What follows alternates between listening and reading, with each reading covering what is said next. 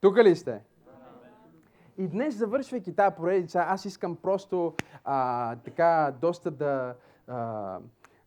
доста интензивно и набързо, и всички, които са от първия ред, почват се смеят, като кажа набързо, защото знаят, това ще е най-дългата проповед в историята. Не, обещавам, наистина. Набързо искам да ви дам 7 от най-важните неща, свързани с взаимоотношения. 7.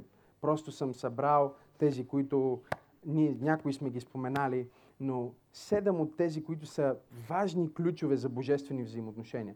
И ако си водите записки и искате да си запишете заглавие за тази проповед, може да си напишете 7 ключа към божествени взаимоотношения. Тук ли сте? 7 ключа към божествени взаимоотношения. Това са 7 неща, които искам да ви дам днес, които наистина, дори само едно от тях да хванем. Тук ли сте? Дори само едно от тези неща да хванем и да го приложим. И след 5 месеца да хванем второто и да го приложим. И след още 5 да хванем третото и да го приложим. Животите ни, семействата ни, бизнесите ни, взаимоотношенията ни никога повече няма да бъдат същите.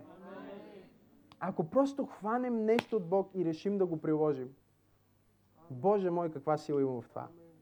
Така че аз се надявам вие да си водите записки и да бъдете с мен сега този следобед, за да свалиме тия важни 7 ключа и да могат наистина да влязат в употреба във вашия живот, да влязат в употреба в църквата, да влязат в употреба в обществото, в което сме. Амин. Номер 1. За добри взаимоотношения. Като говорим за взаимоотношения, може да е взаимоотношение майка-дете, може да е взаимоотношение баща и син, може да е взаимоотношение между партньори, може да е взаимоотношение между мъж и жена, може да е взаимоотношение в бизнеса, може да е взаимоотношение в църквата, може да е взаимоотношение в домашната група. Говорим като цяло. Това са 7 правила, които пасват във всяко взаимоотношение. Като включително тези 7 неща са изключително важни за нашите взаимоотношения с Бог. Защото, забележете, нашите взаимоотношения с Бог, нашата вяра и нашата връзка с небето в молитва, в Словото и в църквата, когато ние сме заедно, са изключително определящи за това какви ще бъдат нашите взаимоотношения с хората около нас. Не знам дали има някой в тази църква, който е забелязал, че в момента, в който се отдалечи от Бог и от вярата си и започне да отслабва във вярата си, моментално това започва да афектира взаимоотношенията в живота му. Тук ли сте? Изведнъж, когато започнеш да се отдалечаваш от Бог, четеш по-малко, молиш се по-малко, айде днеска вали, няма да отида на църква, нали, нещо такова. После всички, като слушат този подкаст, ще се срамуват, че казват, не, мастер. Какво правиш всъщност? Ти започваш да се изолираш от правилните хора и точно тогава получаваш обаждане. Не знам вие дали сте тук. Вижте, всяко решение, всяко взаимоотношение, всичко божествено в този свят ще бъде предизвикано. Няма нищо, което Бог може да направи в живота ти или ти да поискаш да направиш нещо с Бог или за Бог, което плътта ти, хората ти, въобще всичко да каже браво, давай. Това просто няма как да стане. Ако ти решиш да спреш да ядеш Макдоналдс и да отслабнеш и да влезеш в форма, на другия ден отваряш очите си, дърпаш пердето и пред вас е Макдоналдс. Построили са го през нощта. Не знам дали има някой тук в тази църква.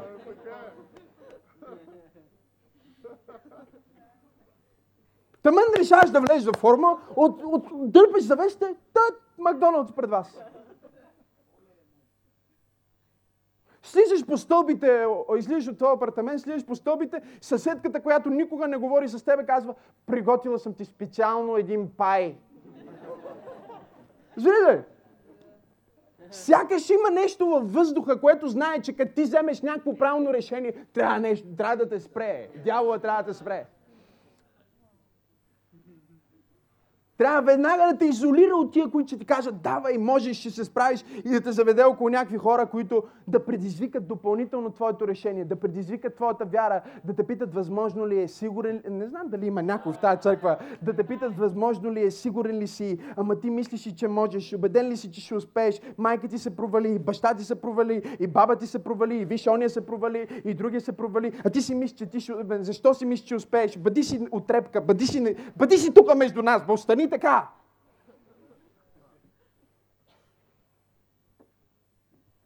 Казвам ви, никога, значи деня, в който срещнах пастор Тери и казах, нещо ще стане между нас и го реших, всякакви момичета почеха ме търсят. Говоря ви, абсолютно всякакви. Дори такива, които...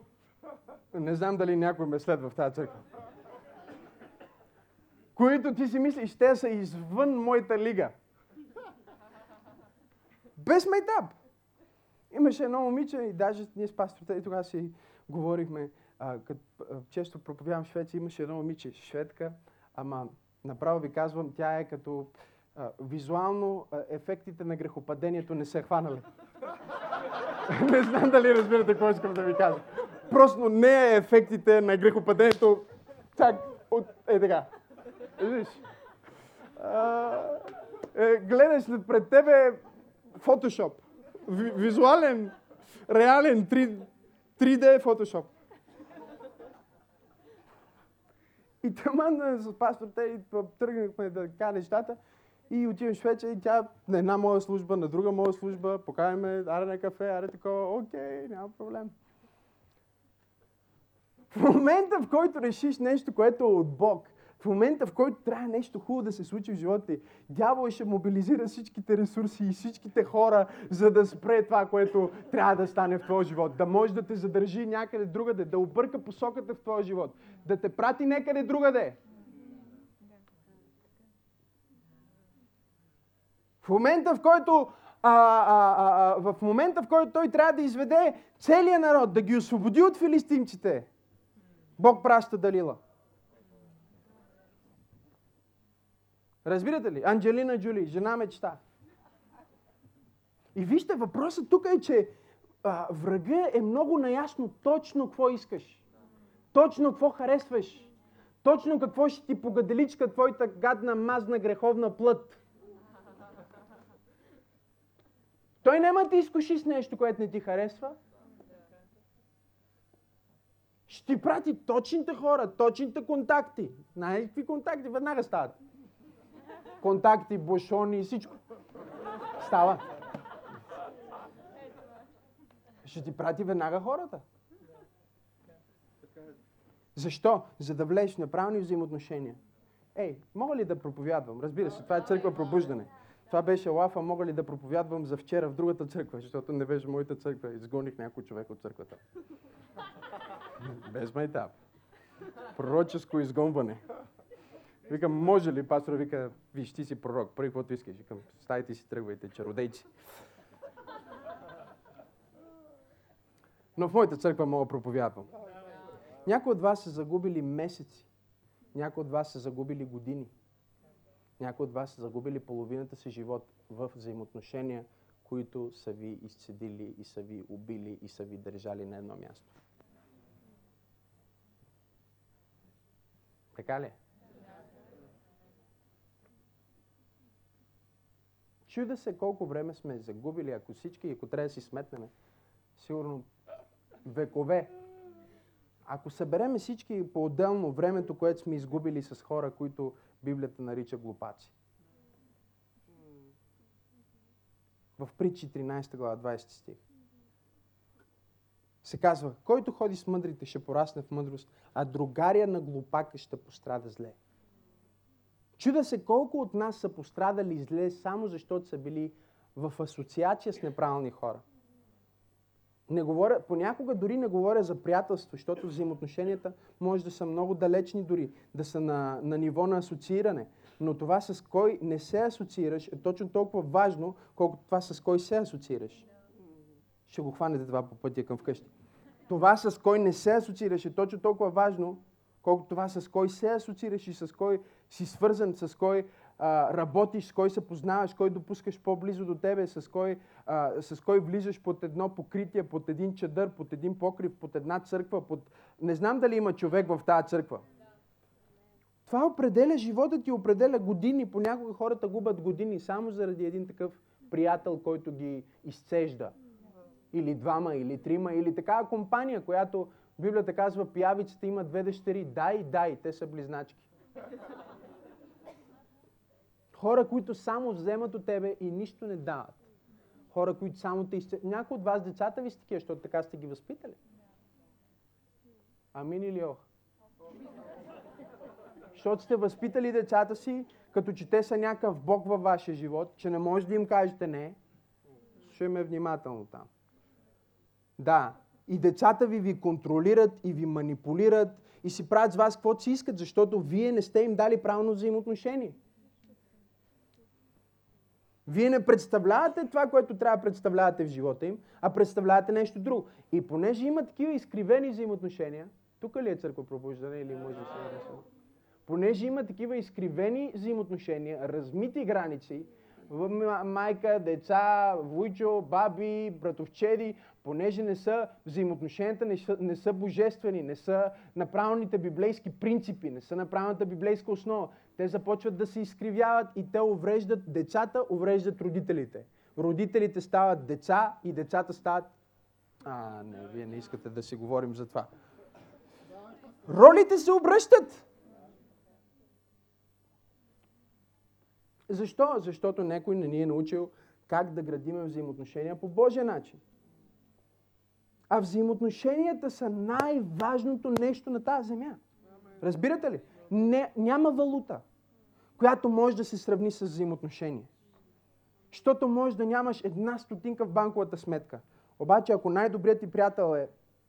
не, вие ли искате да разберете какво искам да ви кажа? Може да си минус 11 стотинки.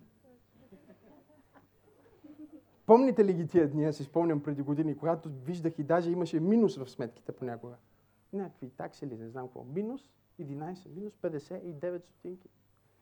Да, може да си минус 59 стотинки, но ако имаш доверие и правилно взаимоотношение с някой, това е много повече от всички паунди и всички долари и всичкото евро. Доверието е най-висшата валута в момента, днес и винаги ще бъде така. И това е защото е свързано с взаимоотношения, а взаимоотношенията са най-важното нещо на тази земя. Няма нещо по-важно от това, разберете го. Взаимоотношенията ни с Бог като наш Създател и взаимоотношенията ни един с друг като вярващи християни са най-важното нещо на тази земя. И това е единственото нещо, което ще продължи в вечността. В вечността твоите приятели ще продължат да ти бъдат приятели. Душите, които са повярвали и са приели Исус Христос заради тебе, ще продължат да ти благодарят цяла вечност за това, че ти си им казал за Исус, а не си бил срамежлив като някои други вярващи, които са вярващи инкогнито. Не знам дали има хора в тази църква. Цяла вечност ще има хора, които ще ти благодарят, че си им казал за Исус. Цяла вечност взаимоотношенията ще продължат. Ние ще бъдем всички заедно, дай Боже, пред престола на Бога и ще правим това, което правим дори и днес. В вечността ние ще се наслаждаваме на това изкупление и това спасение, което Христос плати за нас на кръста преди 2000 години. И взаимоотношенията са ключа към всичко това. Ние знаем за Исус. Защо? Как разбра ти за Исус? 90% от нас чрез взаимоотношения. Как израсна с твоята вяра? Как дойде тук на църквата? Някой ти каза. Как се спаси? Как прие Христос? Някой ти каза, някой те срещна, някой ти обърна внимание. Взаимоотношенията са най-важното нещо на тази земя. Добре, първи принцип на божествени, казвам, взаимоотношения. Тук ли сте? Не просто добри, говорим за божествени. Защото понякога божествените не изглеждат добри в нашите очи. Защото Библията пише, че трябва като детето ти е бунтар да имаш пръчка. Ама понякога това не е добро в нашите очи, да дисциплинираме. И се мислим, че сме по-добри от Бог и нарушаваме принципи, които Бог е положил в собствените си думи. Че всяко дете има нужда от пръчка. И това го пише в моята Библия. На всички, да, защото сме на един превод, слава Богу. Да. Но ние тия неща понякога искаме да се направим, че и всъщност, правейки това, ние отместваме правилни граници, отместваме правилни принципи и позволяваме да има пространство, в което да се развиват неща, които не са божествени. И всички казаха. Първи принцип на божествените взаимоотношения. Добра комуникация в любов. Като добра комуникация означава да се опиташ да разбереш другия, а не само да говориш. И всички жени казаха.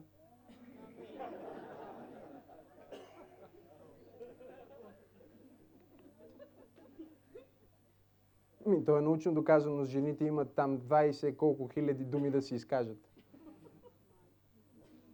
И това са нормалните жени. А повечето жени не влизат в статистики, те са отвъд.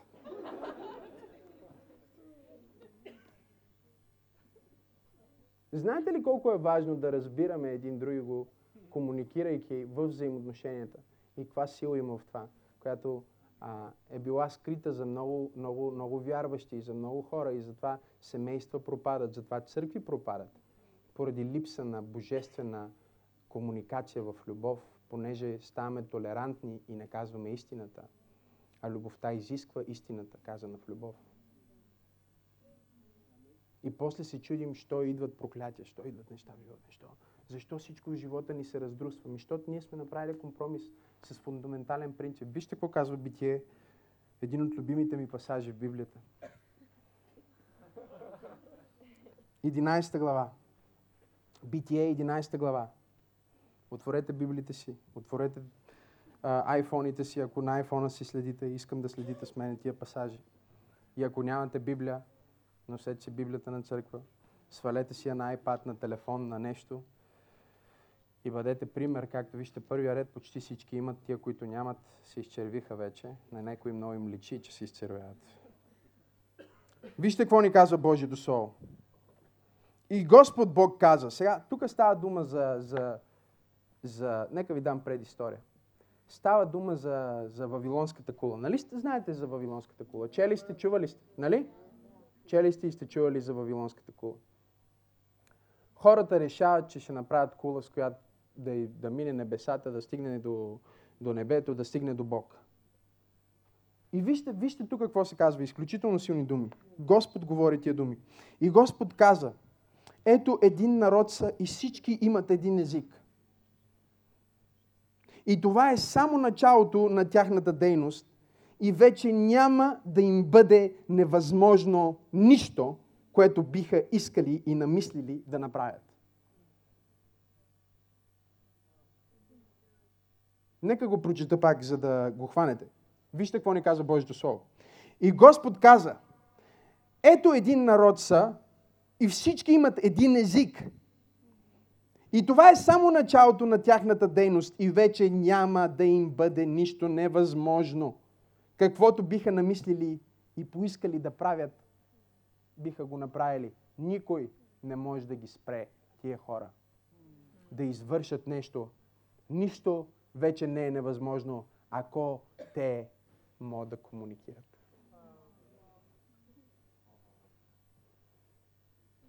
Разбирате ли? Ако ние комуникираме един с друг в нашите семейства, ако ние се изслушваме, ако се опитваме, защото комуникацията не е само да говориш, комуникацията е да разбереш. Тук ли сте? Не само ти да говориш, не просто, защото ние не сме като животните. Животните също комуникират. Сигнали, движения, имат и те, имат език на любовта. При птиците трябва да гледате голям кеф, голям майтап.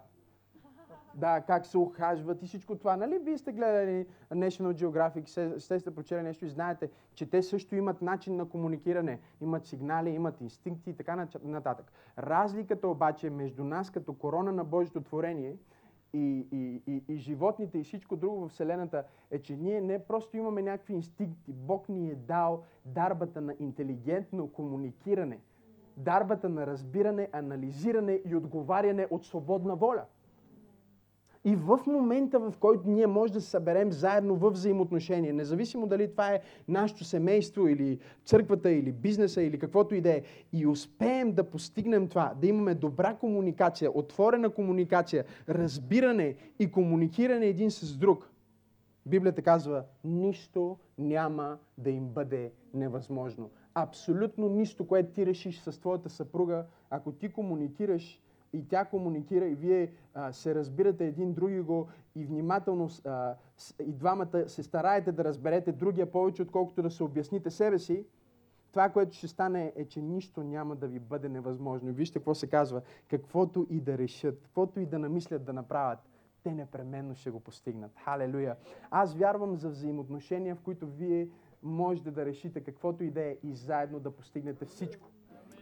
Може би трябва от тази страна. Заедно в твоето семейство да постигнете всичко. Халелуя! Когато седнеш със съпруга, да, може да ръкопляскаш за това. Това е потенциала на нашите взаимоотношения, защото по-отделно ние можем да извършим само определени неща, но заедно всичко става възможно, когато ние имаме добра комуникация. Първият ключ е добро комуникиране в любов. Това отключва и част от това комуникиране е да се постараеш, както вече казах, да разбереш другия. И понеже грехът е толкова силно в нас, толкова силно в нашата плът, ние се искаме да се оправдаваме. И няма нищо по-омразно за мен от човек, който само се оправдава. Казвам ви, това направо ме разгневява и това даже не знам дали е свят гняв или просто си е мощен гняв. Много ме разгневява. Когато един човек е толкова преокупиран, има ли така дума? Толкова заед с това сам да се оправдае, да обясни как той не е сгрешил, да прехвърли отговорността на някой друг, че някой друг е виновен. Направо, даже само докато си мисля за това и го разказвам, почвам се разгневявам. Ма това е добре, защото разгнева ли се с това проповед, ще стане след малко, не ме поверваш. Тук е първия реч, ви трябва чадъри.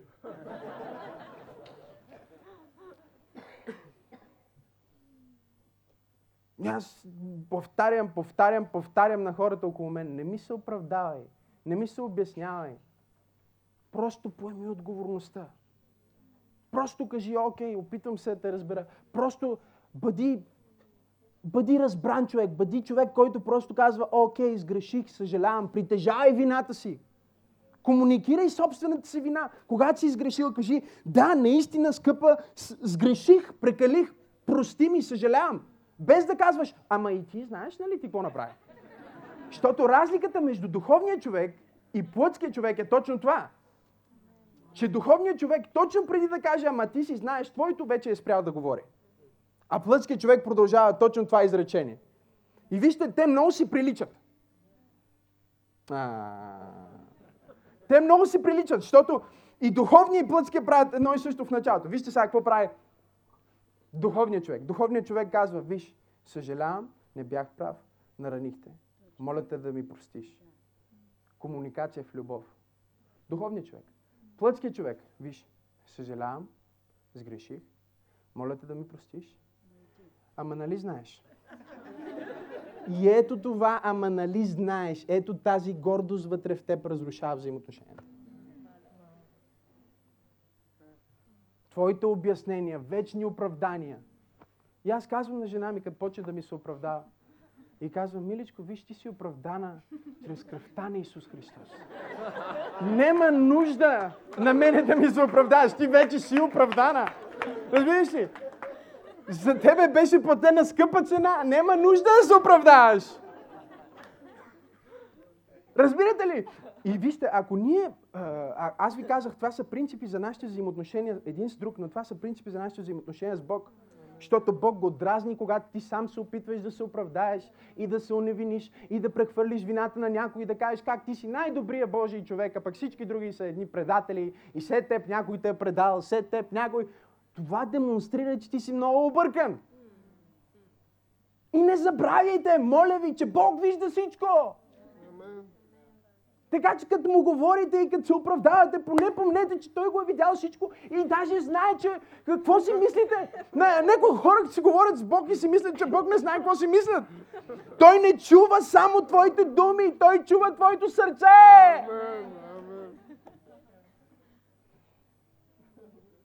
И като знаеш, че си се оплескал, когато знаеш, че си сгрешил, защото всички хора имаме това общо нещо. Греха е в нас. Виж, може си с сини очи, бебяни, коси и така нататък, но и ти го имаш. Всички сме така. Това, което отличава един зрял духовен човек, един християнин от едно духовно бебе, е това, че християнина може да каже: аз греших и се покайвам. И след като е казал тези думи и го е казал от сърце, той няма нужда да се оправдава, защото знае, че е съвършено оправдан. Разбирате ли, че аз мога да сгреша, да застана пред Бог и да му кажа: татко, съжалявам за това, което направих. И след това да продължа с това, което трябва да продължа, без дори да мисля за това, което е било, защото знам, че той ми е простил. И тази увереност и свобода в това, че аз знам, че Бог ми е простил и знам, че аз съм праведен не заради моите заслуги. Моля ви, църква, хванете го това нещо. Не защото това е себе праведност. Не защото аз много силно се покаях. Някой казва: той не рева дали се покая. Е, ти ще определиш, ти всичко ще определиш ти. Кой се е покаял, кой не се е покаял, нали? Дали наистина се е покаял. Всичко, което аз знам, знаете ли какво е? Че ако аз кажа: Боже, прости ми, той ще ми прости 1000%. И ако съм го казал веднъж, ако го кажа втори път, това е само ако се съмнявам. Вижте, аз не се съмнявам, че ще греша, и не се съмнявам, че ще се спъна, и не се съмнявам, че ще объркам. Но има едно нещо, в което никога не се съмнявам, и това е, че Бог ще ми прости. И когато имаш тази свобода да комуникираш по този начин с Бог, това ти дава свобода да комуникираш по този начин с хората, и тогава ти тая прошка, която си прел, може да я предадеш. Защото току-що ти си загрешил пред Бог, сега жена ти е съгрешила пред теб, същата прошка, която си прел, ти просто я предаваш на нея. Но за да стане и тя не трябва да се оправдава, както и ти не се оправдаваш. Защото опитвайки се да се оправдаем, ние казваме: ние ще си бъдем жертва и изкупител. Но има само една достойна жертва, само един изкупител за нашите грехове. И това е Исус Христос. Притежавай вината си, изкарай я на светло и комуникирай с твоя съпруг, с твоята съпруга. И след като веднъж сте си казали: простено е, забравено е, никога не смей да го повдигаш. Тук ли сте? Никога не смей да повдигаш неща, които са погребани. Разбирате ли ме? Никога не смей, говорим за принципи за божествени взаимоотношения, никога не спрей да се върнеш 5 години назад да кажеш на жена ти какво е направила. Някои хора дори се връщат преди спасението. И знаете ли колко чародейна дейност е това? Защото Библията казва, че ние сме умрели и сме възкръснали за нов живот. А някой ще се върне сега: преди аз да съм умрял, ще ми роби в гроба, за да изкарва някакви духове от миналото. Разбирате ли защо аз не подкрепям такива дейности? Аз не подкрепям хора, които говорят за други и за това, което е било преди Христос или за нещо, което са се покаяли. Защото всички имаме мръсни ризи, всички имаме черни ризи, всички имаме, както казах, общото е, че всички сме грешници. Но тук идва момента, че ние сме грешниците, които са приели прошката и са приели жертвата на Исус, и затова вече сме праведни. Не заради нашите заслуги, а заради Неговите заслуги.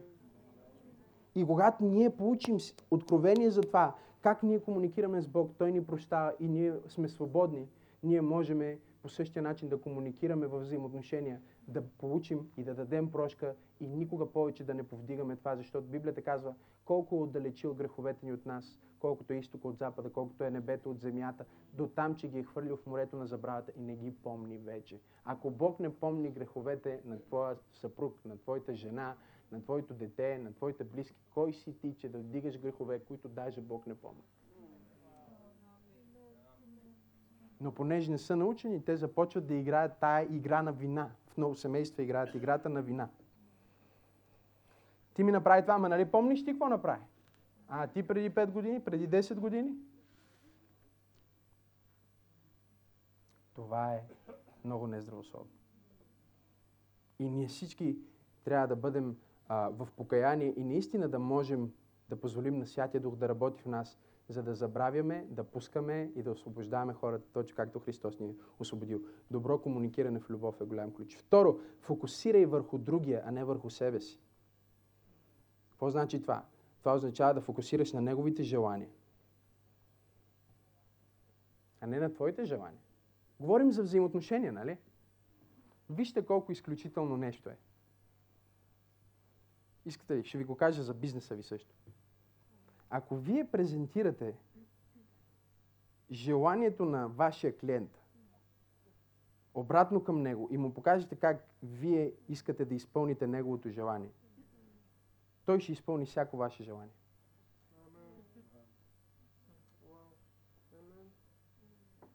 Не знам дали сте тук или не сте. И затова рекламата е това, така работи.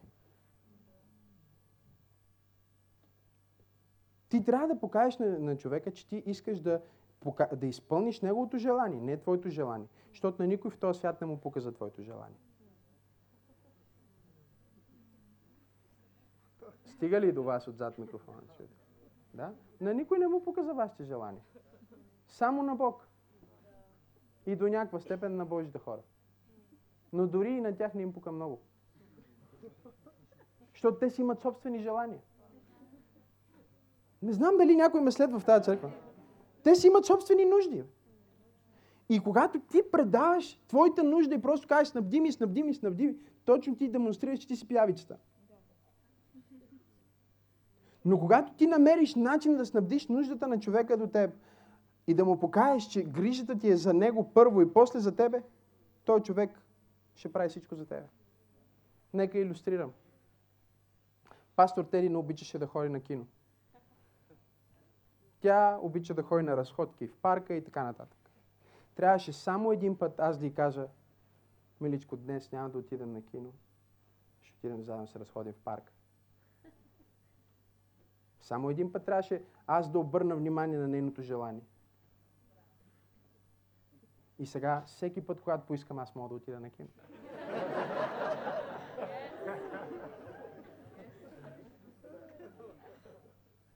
Мъжете искат да гледат мача. Жените искат да гледат 24 Kitchen. Затова Бог е дал различни телевизори, различни размери, различни марки, по принцип. Да влезем в сценария, че сте заедно. Един път, ако ти един път кажеш: ей, сега играят Челси и Ливърпул, но знам, че ти искаш да гледаш 24 Kitchen. Джейми Оливър ще прави тая госба, да ти я чакаш. И затова ще гледам Джейми Оливър с теб. До края на живота ти жена ти ще праща да гледаш мачове. Ще ти купи билет, ще прати на стадиона на Ливърпул да го гледаш. Ще прати. Защото това е нещото, което отключва нашите взаимоотношения. Разбирате ли? Хората искат да почувстват, че те са специални. Погледни човек от те му кажи: много си специален.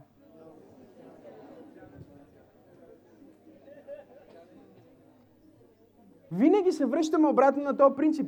Ти бъди активния, ти бъди Христовия, ти бъди човека, който извървява втората миля. Вижте какво ни казва Божието Слово в Лука 38 глава. 6 глава, 38 стих.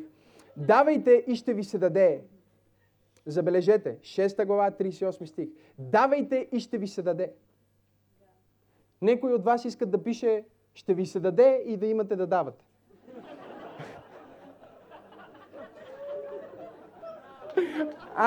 Не, ще проповядвам за това малко. Това трябва да се проповядва. Ай. Брат, аз когато имам, ще дам.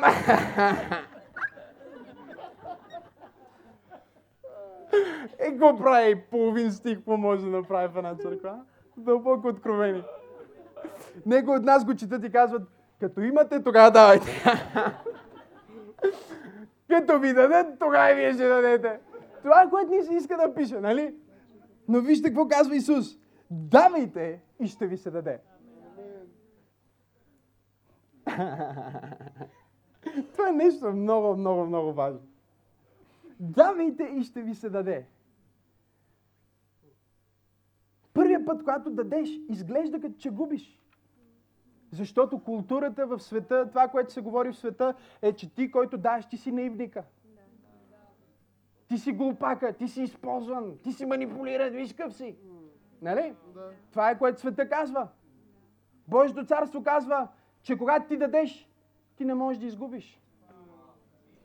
Защото Ако дадеш пари, парите могат да напуснат джоба ти, ама не можеш да напуснат живота ти, защото си ги дал. Ако дадеш любов, любовта може да напусне сърцето ти, но не може да напусне живота ти, защото си освободил. Тя ще се движи около тебе, ще циркулира и пак ще се върне при тебе. Обаче няма да се върне по същия начин, по който си я пратил. Халелуя! Библия така, ще се върне в 30, 60, 100 кратно в твоя живот. Но ти си той, който първи трябва да даде. Така, добре, пастор, как носиш най-голите трей? Как така? Толкова си благословен. Какво правиш? Какви са тия? Има ли нещо? Какви неща правиш? Какво правиш? Давам!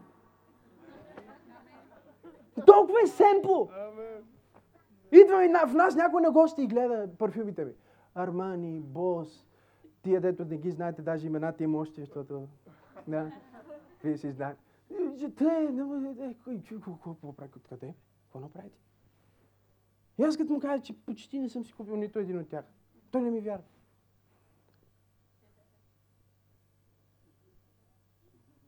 Защото е сега се прибирахме от едно място и аз имаше един младеж там, лидер, който много ми харесваше.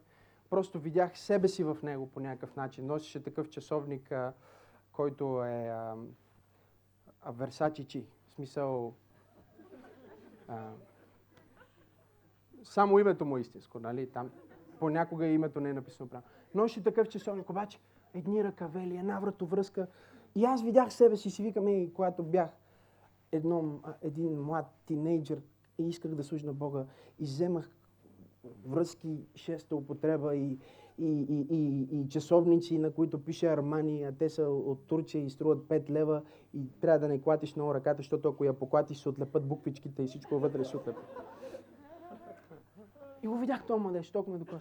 Казах, сега искам последно. Му дадох един парфюм на една хубава марка. Да не рекламирам. И после това нещо идва към живота ми, хората се чуят, защо си благословен? Защото ти си го пуснал.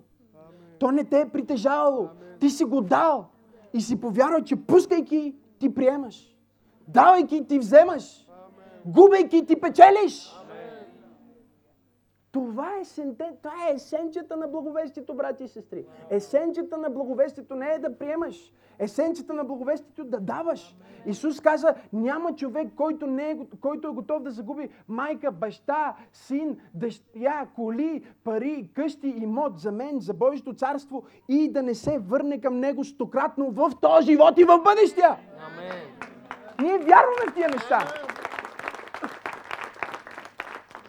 И после хората се чудят на защо. Защо ти си пуснал.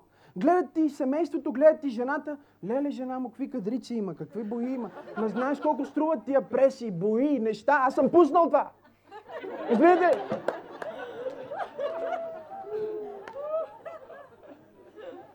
Аз съм го пуснал.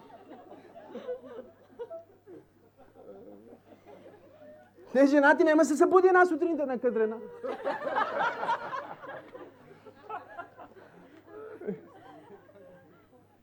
Свръхестествено накъдрене.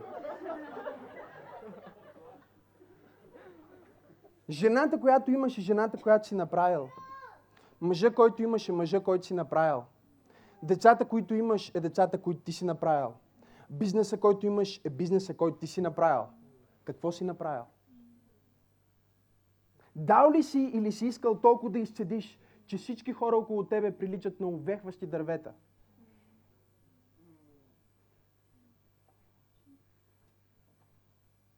Може да разпознаеш един лидер по това, как хората около него изглеждат. Ако хората около него изглеждат добре, богати, благословени, защото са около него, значи тия хора са с лидер, който им дава. Ако той е добре и всичко му е наред, а всички около него са в дълг и в проклятие и в бедност, значи този лидер просто ги изцежда. Толкова елементарно да го видим, че трябва да го дадем, обаче не искаме. Искаме да пише друго в Словото, а Исус го каза много ясно. Давайте и ще ви се даде мярка добра, натъпкана, стърсена и препълнена, ще изсипят в пазвата ви. Защото с каквато мярка мерите, с така ще ви се отмери. Фокусирай на другите. Номер 3. Обръщай внимание на позитивните неща. Говорим за ключове за божествени взаимоотношения. Ключове, които са за нашите взаимоотношения с Бог и нас, защото и Бог иска ние да му дадем. Знаете ли що? За да ни даде. Единственият легален начин Бог да ти даде е ако ти покажеш, че сте в завет. И затова ние даваме десятък и даваме дарение. Защото ако ние не дадем легален път на Бог да ни благослови, той няма да наруши собствените си закони. Затова той изпита Аврам и му каза, ще ми дадеш ли твоя син? И, решението на Аврам да даде своя единствен син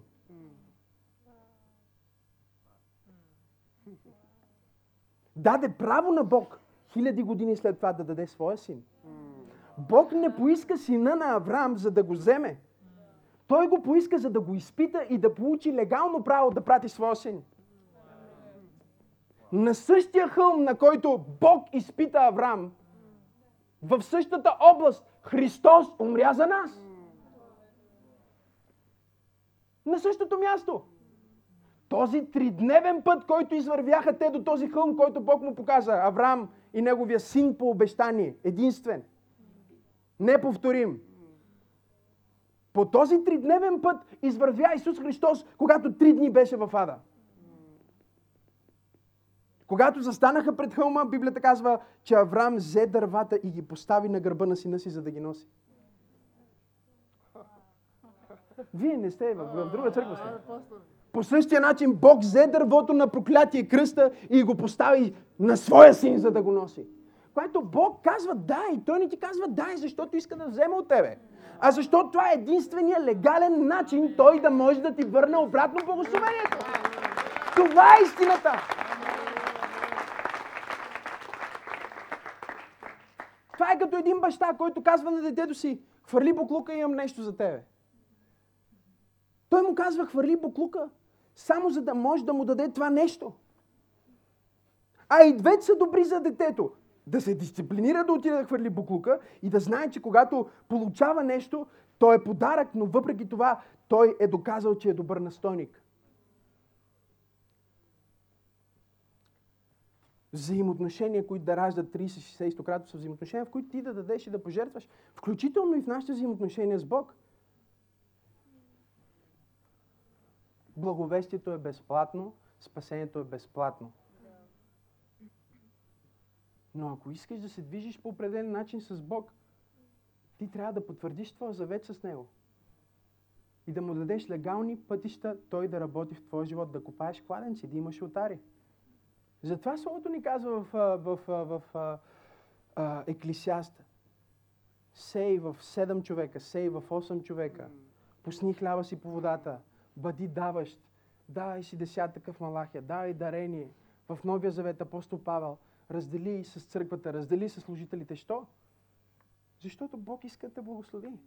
И това е единствената причина той да е постановил този завет и този закон. Защото той иска ти да бъдеш благословен. Защото ти не можеш да го обогатиш. И по същия начин е във взаимоотношенията ни. Когато ние искаме да благословиме човека до нас и да го обогатим, първо ние демонстрираме пред Бог, че той е наш източник. Второ, ние демонстрираме на човека нашата вяра и любов. И оттам нататък това става божествено взаимоотношение. Амин. Амин. Обръщай внимание на позитивните неща. Хвали за най-малкото нещо. Жени, искате ли да имате прекрасни мъже? Махайте. А ти от вас, които не искате, добре вие, дръжте си ръцете долу и се оправите така. Колко жени на това място искат да имат мъж мечта? Прекрасен, добър. Помахайте. Някой каза, аз вече имам. Има на къде. Вервай ми, има на къде. Има.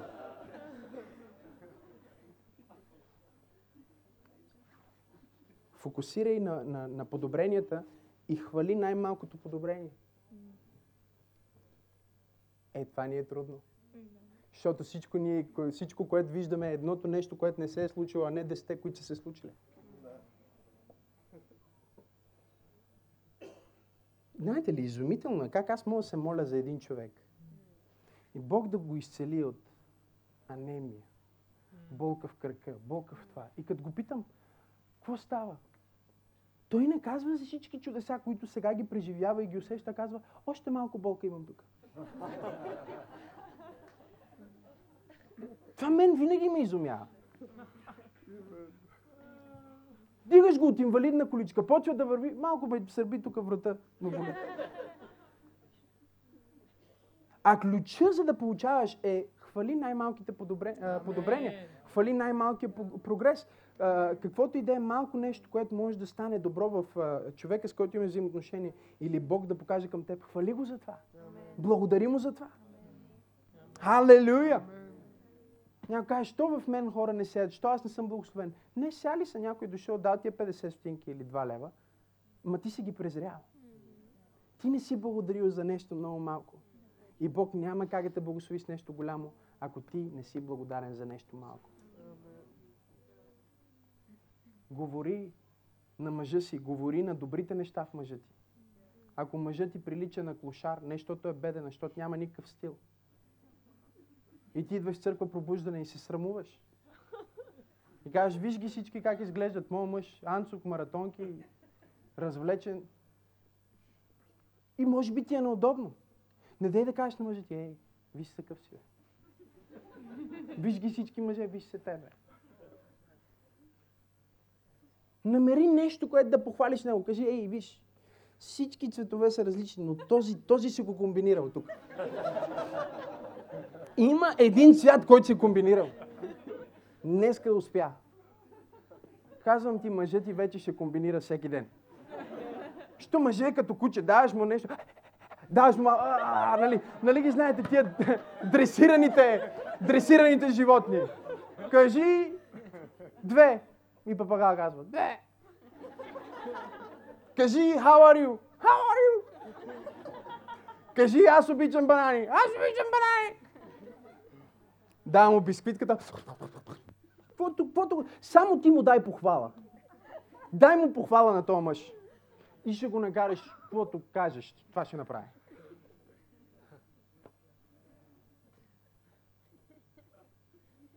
Понякога ние сме толкова негативни един към друг. Казваме, виж ти какво не направи, аз какво не направи, ти кой, какво ти това, ти онова, аз ти това не, другото. В бизнеса, в служението, в различни неща ние може да бъдем по този начин.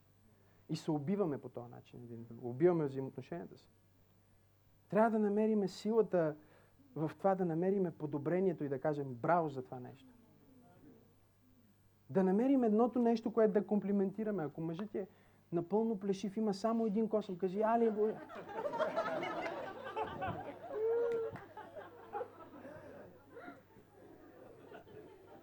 Обръщай внимание на позитивните неща, на малките чудеса. Някой казва, Божия човек ги вика, и открива им имената. Знаете ли, сега като бяхме в развод, Бог ми даде такива неща. Те мислеха, че съм, или че съм от КГБ, или съм някакъв извън, или съм направил сделка с всички тия хора. Щото им казвах имената, ситуациите, въобще абсолютно всичко. И имаше една жена, която аз казах, има жена тук на това място, ти се казваш Мария, имаш проблем с сърцето и така нататък, и така нататък. Бог иска да те изцели, излез. И жената излиза. И действително Мария, всички плачат. 15 години не е била в църква. И единия път, когато решава да отида на църква, Бог открива името и ситуацията е. И хората бяха много докоснати. Обаче аз се моля за нея, Бог започва да изцелява, защото това афектира цялото и тяло. И виждам една жена отпред, тя излязла за молитва, седи така. Не се шегувам, така застанала. Бог изцелява тази жена, аз съм и казал името, а другата стои така. Хората се покланят, тя стои така и гледа. И аз, знаете ли какво направих? Кидох при нея, аз казах, ти какво искаш? Тя каза, аз казах, каквото и да поискаш, няма Бог да ти го даде. Ужаса ме истината. Казах, докато не можеш да се зарадваш на чудото на някой друг и да хвалиш Бог за това, че е изцелил главоболието на някой друг, докато ти имаш мигрена, Бог няма да те изцели.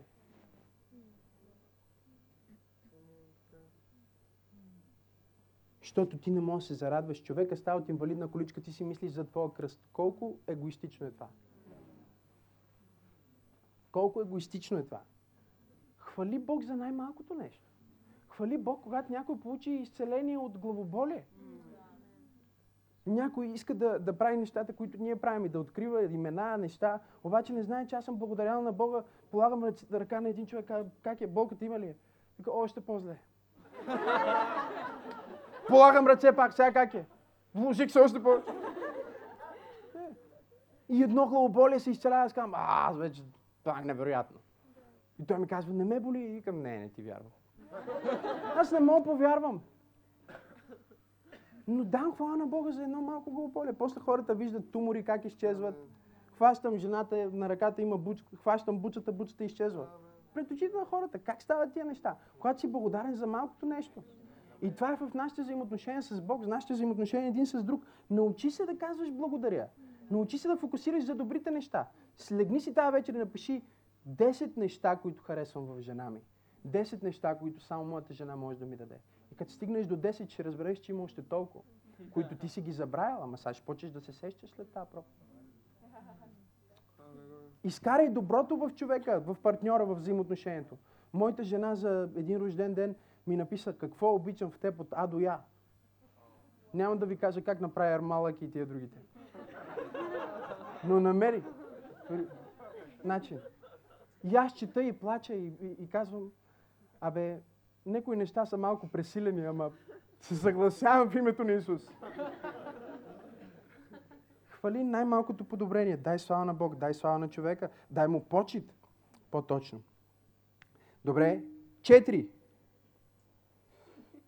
Свали розовите очила. Говорим за божествени взаимоотношения. Свали розовите очила. Какво значи, пасторе, свали розовите очила? Осъзнай няколко важни неща. Първо, няма перфектни хора.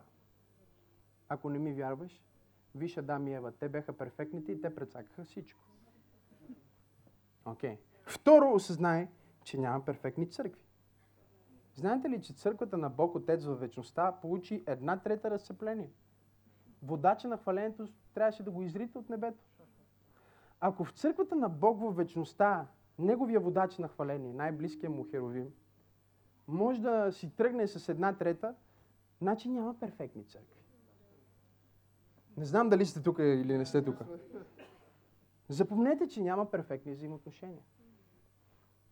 Свалете розовите очила. Какво значи няма перфектни взаимоотношения? На Господ Исус Христос изцелява болни, освобождава демони, прави всякакви неща. И Библията казва, проповядва в синагогата и един идва, докато Исус проповядва. Представете си колко унизително. Тук ли сте? Бог в плът стои и проповядва. Проповядва на хората, прави чудеса, освобождава болните. И един брачет негов идва.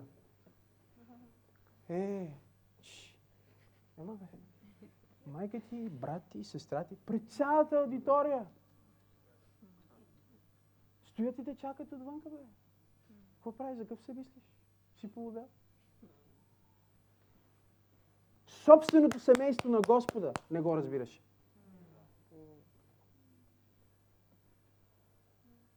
Представяш ли си, братия и сестри на Бог, Исус се роди в плът, неговите братия и неговите сестри, неговите братовчери не можеха да го разберат. А ти искаш твоето семейство да е перфектно. Ти искаш жена ти да е перфектна. Аз обичам да казвам някои мъже, които имат някакви, нали, моята жена да е така. На мен ми да взема едно огледало да им покажа, да се видят себе си първо. Защото за да си с Анджелина Джоли, най-малкото трябва да си брат Пит. Не знам дали някой ме следва в тази църква. Дали, той казва, искам жена ми да е 1,90 м, а той е петия човек, лакът брада. Махни си розовите очила! Сега не казвам да нямаш вяра, имай вяра. Ма това не е вяра, това е глупост. Ти трябва, като те венчам, тя ще каже да, ти трябва да кажеш да.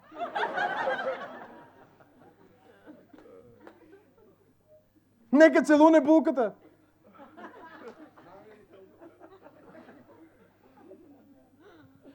Апостол Павел ни казва в Римляни, нека никой да не мисли за себе си повече, отколкото трябва. Нали, перифразирам, това е което казвам. Казва, нека е съразмерно с вярата, ама пак да не е повече отколкото трябва, нали? Бъди реалист в взаимоотношенията и разбери, няма перфектни църкви, няма перфектни приятели, няма перфектни хора, ти си доказателство за това също, няма перфектни семейства, има само перфектен Исус. Амен. И има принципи, които ние ако следваме, може нещата да станат много добри. Вижте какво казва Притчи 12 глава 11 стих. Който обработва земята си, ще се насити с хляб, а който следва суетни фантазии, е без разум. Разширения превод казва, ще наследи вятъра. Махни си розовите очила и виж хората за това, което са. Виж ги също в твоята светлина, че ти не си много по-добър от тях.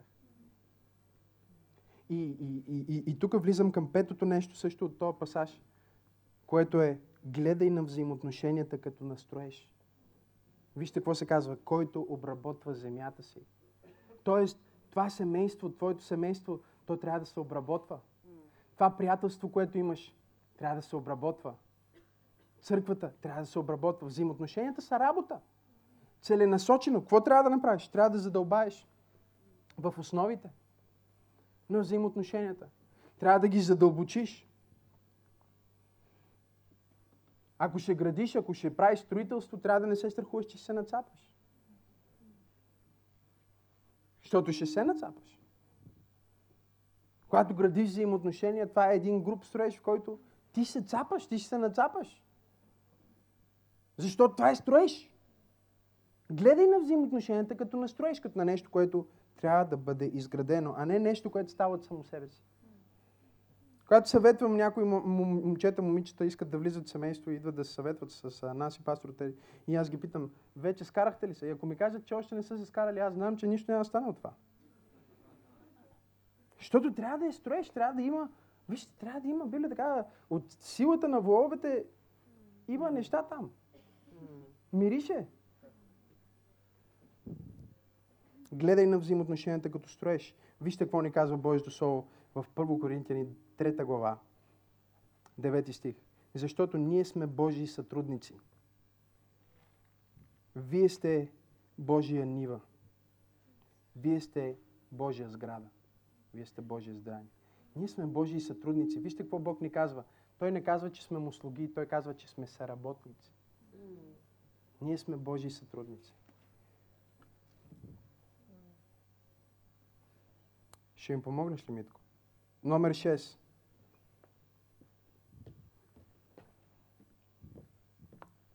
Служи Бог в центъра на всяко взаимоотношение. Говорим за ключове за божествени взаимоотношения. Служи Бог в центъра. Всичко, което започва с Христос, е устойчиво, добро и е благословено. Кръста на Исус Христос е най-голямата победа за взаимоотношенията ни с Бог и с хората. Аз обичам да казвам, че кръста, на който Христос умря, начина по който Бог се погрижи сина му да плати за нас, беше точно на кръст, което демонстрира как неговото изцеление, първо на нашето взаимоотношение с Бог, на вертикалната ни връзка с Бог, като Божие деца, което беше загубено заради греха, първо това е възстановено. И на основата на това възстановено взаимоотношение, на тая вертикала с Бога, на нея се поставя и хоризонталната лед. Тоест, нашите взаимоотношения с Бог ще определят нашите взаимоотношения с хората. И ако Бог е в центъра, тогава ще има равновесие в нашите взаимоотношения с хората. Ако Той не е в центъра, нашите взаимоотношения няма да бъдат стабилни. Ние трябва да сложим Исус обратно в центъра на нашите семейства. За съжаление, в някои семейства центъра е телевизор е станал. В други семейства центъра е станал да се наплюскат заедно. И говоря се наплюскат, защото даже не се молят заедно, просто се наплюскват. Като животни. В други семейства кариерата, бизнеса, парите са станали центъра. Кой колко вкарва, колко са събрали да си купат това, да си купат онова. В някои семейства съществуват само заради сексуалните взаимоотношения. Но аз искам да ви кажа, че което и да е от тия неща, които в момента вие може да сте сложили в центъра на вашето семейство, много лесно тия неща отминават. И ако Исус не е там в центъра, нещата няма се както трябва да бъдат. Това е в бизнеса ни, това е в приятелствата ни. Аз искам моите приятели да бъдат приятели на Исус. Искам моите приятели да бъдат хора, които познават Бог, които вярват в Бог. Вижте какво ни казва писмото до Галатяните, 6 глава, 10 стих.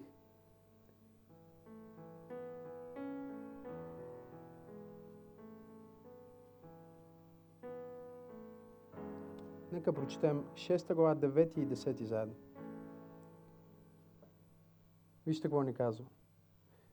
Да не се уморяваме да вършим добро, защото ще дойде времето да пожънем онова, което ни се полага. Ако устоим до край.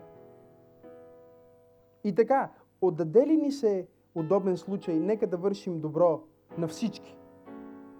Но вижте този пасаж, много ми харесва, защото свършва така. Особено на тези, които споделят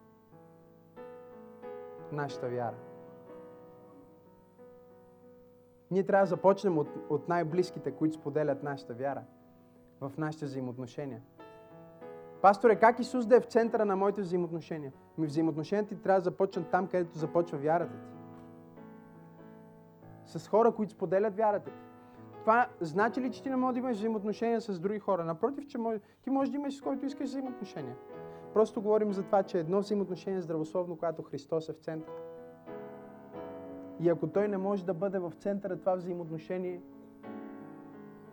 дългосрочно няма да бъде здравословно и няма да успее. Номер 6. Служи Бог в центъра, служи Исус в центъра. И номер 7. Не се отказвай. И аз мисля, че това е голямо нещо за взаимоотношенията. Във време, в което живеем, в което мъжът казва, писна ми от теб, не мога повече, ще се разведем. Време, в което дори християни казват, бе, твърде сме различни, не може. Просто вече не можем и ще се разделим. И се разрушават, неща деградират. Толкова е важно това послание, точно в това време. Не се отказвай. Не се отказвай. Какво значи не се отказвай? Точно както Бог не се отказва от теб. Аз не искам от някой от нас да направи нещо необичайно. Искам да можем да приложим поне малко от това, което Бог е направил за нас. Ако Бог не се отказа от теб, ако Той все още претърпява всичките ти грехове, наранявания и обиди, които ти нанасяш на Него и на Неговото царство. И не се отказва. Как ти ще се откажеш от твоя съпруг? Как ще се откажеш от твоята съпруга? Как ще се откажеш от това приятелство, което Бог е създал? Не се отказвай. Работи. Защото вижте какво ни казва. Казва, не се уморявайте, не се отказвайте да вършите добро. Не спирайте да правите правилното нещо. Защото ще дойде времето да пожънете онова, което ви се полага. Има време, в което ние ще започнем да жънем от нашите взаимоотношения. Аз вярвам, че Църква Пробуждане ще започне да влиза след няколко месеца в сезон, в който ще започнем да жънем дори от тези послания, които сме правили. Защото някои семейства ще започнат да живеят по друг начин. Някои хора ще влязат в семейство и ще бъде изключително. Някои хора ще намерят най-добрия си приятел, някои хора ще променят бизнес стратегията си, някой ще направи нещо, което ще промени неговия живот, защото взаимоотношенията са най-важното нещо. Нека наведем главата си, завършвайки тази вечер.